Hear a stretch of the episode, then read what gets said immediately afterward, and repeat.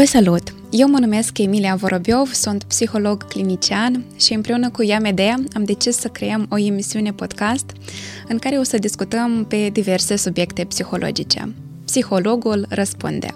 Așa o să o denumim. Și în primul sezon ne propunem să discutăm despre relația cu sine – de aceea astăzi, în special, o să vorbim despre familia noastră, ne întoarcem la origini, cum s-ar spune, și o să aflăm de ce noi trăim poate traumele părinților noștri sau a altor rude, cum facem cu asta și cum să nu mai repetăm poate istoriile din familia noastră. De la început vreau să vă spun uh, o experiență uh, din uh, sfera profesională că mulți oameni care vin să discute la cabinet sau pe online despre familia lor se împart în două categorii. Fie oamenii nu vor deloc să audă despre părinții săi, despre rudele sale și zic că eu am obținut totul singur în viață și nu vreau să știu de ei, sunt diferit de ei, nu mă interesează, hai să trecem la treabă și să facem să fie bine în viitorul meu sau altă categorie de persoane care um, pur și simplu se simt blocați în trecut și vorbesc doar despre um, unele evenimente traumatice din viața lor legate de părinții lor sau alte persoane um, care i-au îngrijit în copilărie. Și aici eu vreau să zic pentru cei care mereu își repetă, eu nu vreau să fiu ca mama mea, eu nu vreau să fiu ca tatăl meu, nici într-un caz. Vreau să vă dau așa o metaforă pe care eu foarte des o utilizez. Important este să ne imaginăm acum că avem în mână o minge foarte grea și suntem în fața unui perete. Și din răsputeri și din fugă o aruncăm în peretele din fața noastră. Și logic, după toate legile fizicii, ce face această minge? Se întoarce cu aceeași putere înapoi și ne lovește în față. De ce spun asta? Pentru că cu cât mai mult noi vrem să fugim de rădăcinile noastre, să fugim de trecut, cu atât mai tare noi de fapt ne blocăm și nu putem merge mai departe în viitorul pe care ne-l propunem să-l avem. Și ce facem în așa caz? În primul rând este important să ne clarificăm cu supărările noastre. Da, știu că nu, nu este foarte popular, nu sună așa cum promovează unii oameni pe social media că trebuie să accepti, să ierți. E greu până la urmă, pur și simplu să ierți și să accepti ceea ce doare. Da, noi la nivel logic foarte bine înțelegem că părinții noștri au trăit în timpuri grele. De-aia ei s-au comportat cu noi, poate nu chiar atât de frumos sau nu așa cum ne-am fi dorit noi și nu după toate legile parentingului care există astăzi. Și iată, la nivel logic am înțeles, ce trebuie încă să mai știm? Le cunoaștem pe toate, dar în interiorul nostru, emoțiile noastre au o altă logică. Ele nu funcționează după legile rațiunii. Și pe noi continuă să ne doară ceva în interior. Și atunci, fie noi nici nu vrem, nici nu vrem să aflăm despre părinții noștri nimic, fie pur și simplu ne-am blocat în traume și nu știm cum să ieșim. Aici ne apucăm să depănăm supărările, cum am zis anterior. Până ajunge la acceptare și la, și la iertare, noi de la început ne clarificăm cu ceea ce a fost în trecut. Dar această practică este neapărat de realizat împreună cu terapeutul cel mai bine sau, de exemplu, anunțăm pe cineva drag din viața noastră că, uite, eu mă apuc să mă întorc în trecut, să-mi clarific acolo anumite supărări și fie alături de mine când o să am nevoie. Pentru că atunci când noi ne propunem să scoatem din interior toate supărările. De exemplu, luăm un jurnal și zicem că săptămâna asta eu o să scot din mine toate supărările pe tata, apoi pe mama, apoi pe bunica, pe bunelul, da? Atunci um, emoțiile noastre, desigur că vin ca un val peste noi și putem să fim foarte triști sau putem să înghețăm, da? Și să nu simțim nimic, apatie. E o formă de a ne proteja de ceea ce ne doare. În așa caz, despre asta trebuie să cunoască cei dragi care ne pot fi alături, ne pot ajuta, fie terapeutul nostru. Dar asta este important să facem, să ne scoatem supărările, ca ulterior tocmai să ajungem la acceptare. Pentru că dacă noi, cu toate supărările în interior, ne apucăm să iertăm, eu trebuie să iert ca așa a zis un psiholog de pe internet, atunci s-ar primi ca situația în care noi facem curat în casă și măturăm și tot ceea ce am măturat punem sub covor înapoi. Și acolo se creează microbi și miroase urât. Este important să înțelegem asta. După care, ce facem mai departe? Încercăm să ne amintim de părțile bune, de părțile sănătoase ale părinților, ale rudelor noastre. De exemplu, careva amintiri frumoase cu mama, cu tata, atunci când ne simțeam iubiți, măcar pe o clipă. Și știu, mulți dintre noi zic că, păi, eu nu am deloc așa amintiri. Și atunci eu uh, îi rog pe oamenii care îmi spun asta, pur și simplu să își imagineze. Cum în prima zi când uh, s-au născut, mama i-a luat în brațe și s-a uitat foarte drăgostos la ei. Și atunci, cu siguranță, mama nici nu își planifica să strige, să bată acest copil. Ea îl iubea ca cel mai important lucru din viața ei. Ok, bine, sunt și situații grele când mama, de exemplu, părăsește copilul la naștere. Atunci îi rog pe acești oameni să își amintească despre să își imagineze, pentru că, bine, există teorii că putem să ne amintim viața din uh, pânticile mamei, dar uh, eu uh, nu știu cât este asta de adevărat. Haideți să ne imaginăm mai bine. Cum un, un copil mic în burta mamei se dezvoltă, mama îi oferă același oxigen pe care el respiră toate vitaminele necesare și el se dezvoltă acolo. Și el se dezvoltă datorită iubirii acelui corp, acelei ființe, a mamei, da? De asemenea, el este format din uh, părți ale tatălui, da? La nivel uh, genetic vorbind.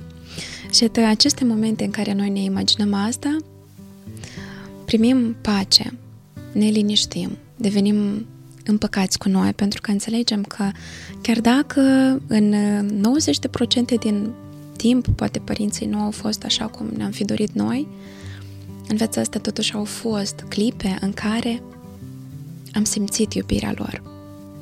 Și asta este important să memorăm și să păstrăm acolo, în pușculița noastră, cum iubesc eu să-i zic. Bun, și dacă vorbim despre traume, dacă ne gândim, uite, eu am uh, anumite istorii în viață care se repetă și așa a trăit și bunica și mama, nu știu, de exemplu, la cineva mereu se pierd sume mari de bani, cineva, de exemplu, nu are noroc în relații și rămâne singură sau singur, da? Și atunci, de exemplu, începem să formăm arborele nostru genea- genealogic al familiei. Apropo, este foarte important uh, când facem asta, nu doar la școală, pentru că asta am făcut noi la lecțiile de educație civică sau ce fel de um, obiecte erau acolo, unde ni se dădea pentru acasă să facem arborele genealogic. Păi acum, la vârsta adultă, încercați să-l faceți, acest arbore genealogic, și să vedeți cine și ce istorii are în familie. Cine este decedat, apropo, cine este nenăscut, de exemplu, din prunci, să punctăm acolo în arborele nostru genealogic. Și, ulterior, să vedem, aha, de la cine eu preiau acest tipar de viață, de exemplu? Ok, să zicem, bunica a fost uh, maltratată de către bunelul, apoi s-a recăsătorit și a rămas singură și tot așa mai departe. Deci istorii legate, de exemplu, de bărbați, de relații abuzive. Și atunci eu înțeleg că am aceeași frică de a fi înșelată, de a fi maltratată. Și asta se înțelege că este o traumă care este de la rude, adică moștenită din familie. Bun, dar sunt traume inconștiente. De exemplu, eu pot nici să nu cunosc, de exemplu, despre străbunelul sau străbunica mea, sau despre o persoană care cândva a decedat. Să nu știu istoria vieții lui, dar inconștient să trăiesc viața lui. Cum asta, în genere, se primește? Există inconștient colectiv, adică despre asta a vorbit Jung, cel care a urmat după Freud, tatăl psihologiei. Puteți să vedeți despre asta mai multe dacă vă interesează, dar dacă în cuvinte simple, ce înseamnă inconștient colectiv este despre o legătură la nivel psihic cu anumite persoane. De exemplu, cea mai profundă legătură este cu părinții noștri și cu familia noastră per general. Respectiv, sunt istorii ca de exemplu, uh, cineva din rude a fost bolnav mental și a decedat și nimeni despre asta nu a vorbit, cât era în viață toți se rușinau și nu discutau despre asta tu probabil nici nu l-ai cunoscut pe acest om și iată te pomenești la o vârstă adultă în care ești anxioasă și ți este frică să nu ai și tu careva probleme mentale. De unde s-a pornit această frică? Nu ai idee, dar o trăiești foarte profund.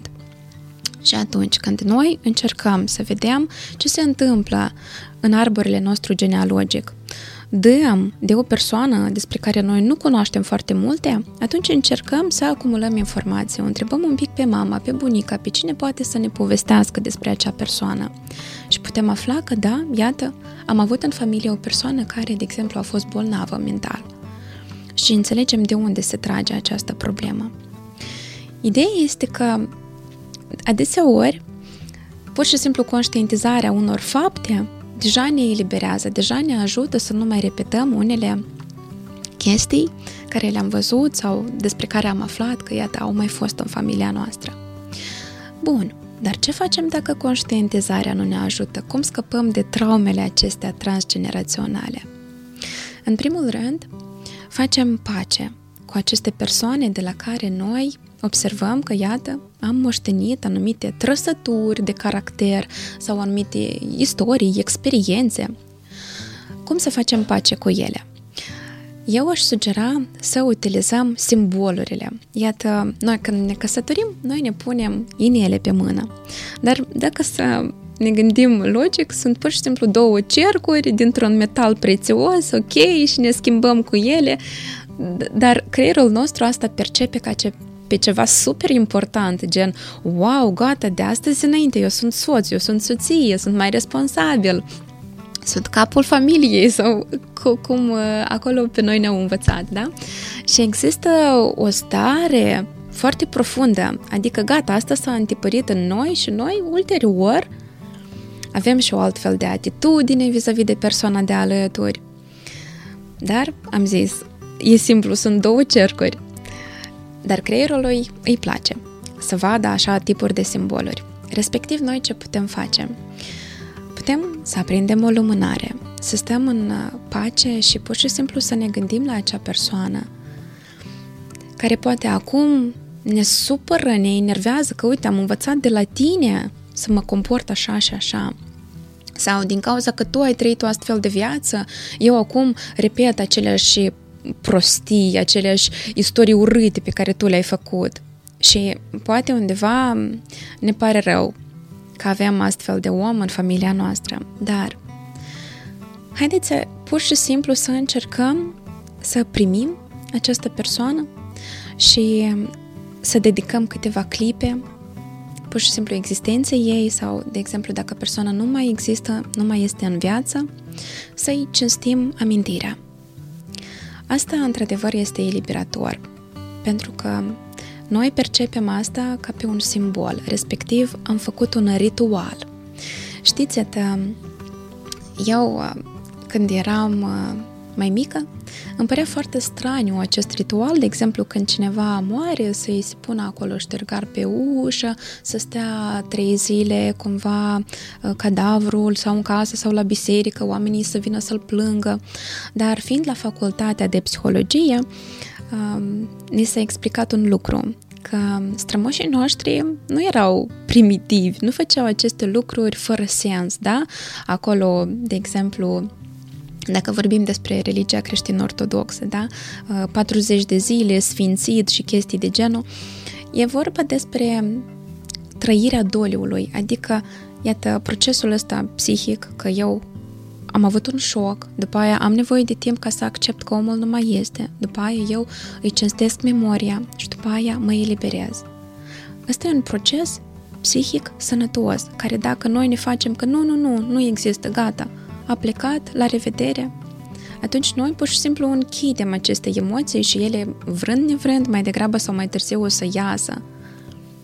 Poate în alte sfere ale vieții noastre. De exemplu, o să ne pomenim că nu mai avem puteri să muncim sau nu mai avem uh, relații frumoase cu copiii noștri și așa mai departe. De aceea, încercați să faceți un ritual în cinstea acestei persoane. De exemplu, nu știu, să faceți o binefacere gândindu-vă la acea persoană, mulțumindu-i pentru că, iată, a existat în familia voastră așa cum era. Și, totodată, cel mai important este ca să ne eliberăm total. Să ne imaginăm cum tot neamul nostru pur și simplu ne dă permisiunea să trăim diferit de ei. Pentru că, dacă să ne gândim, noi avem o funcție, să evoluăm, să facem generația noastră mai bună decât generația precedentă. Nu neapărat, nu știu, de exemplu, dacă mama a fost medic, să fiu eu medic mai bun. Eu pot să fiu mai bun doar că în alt domeniu, dacă îmi place alt domeniu și e ok. Respectiv, să încercăm să ne gândim, dar oare ce mi-ar fi dorit mie mama, bunica sau persoana care a trăit o viață cu anumite experiențe pe care eu văd că le repet. Ce mi-ar fi dorit ea? Aceeași viață? Păi nu, ea mi-ar fi dorit să trăiesc diferit de ea sau de el. Respectiv să ne imaginăm cum primim tot suportul imaginar, energetic dacă doriți, de la familia noastră, în începuturile pe care le pornim, în scopurile pe care le avem și să mergem mai departe.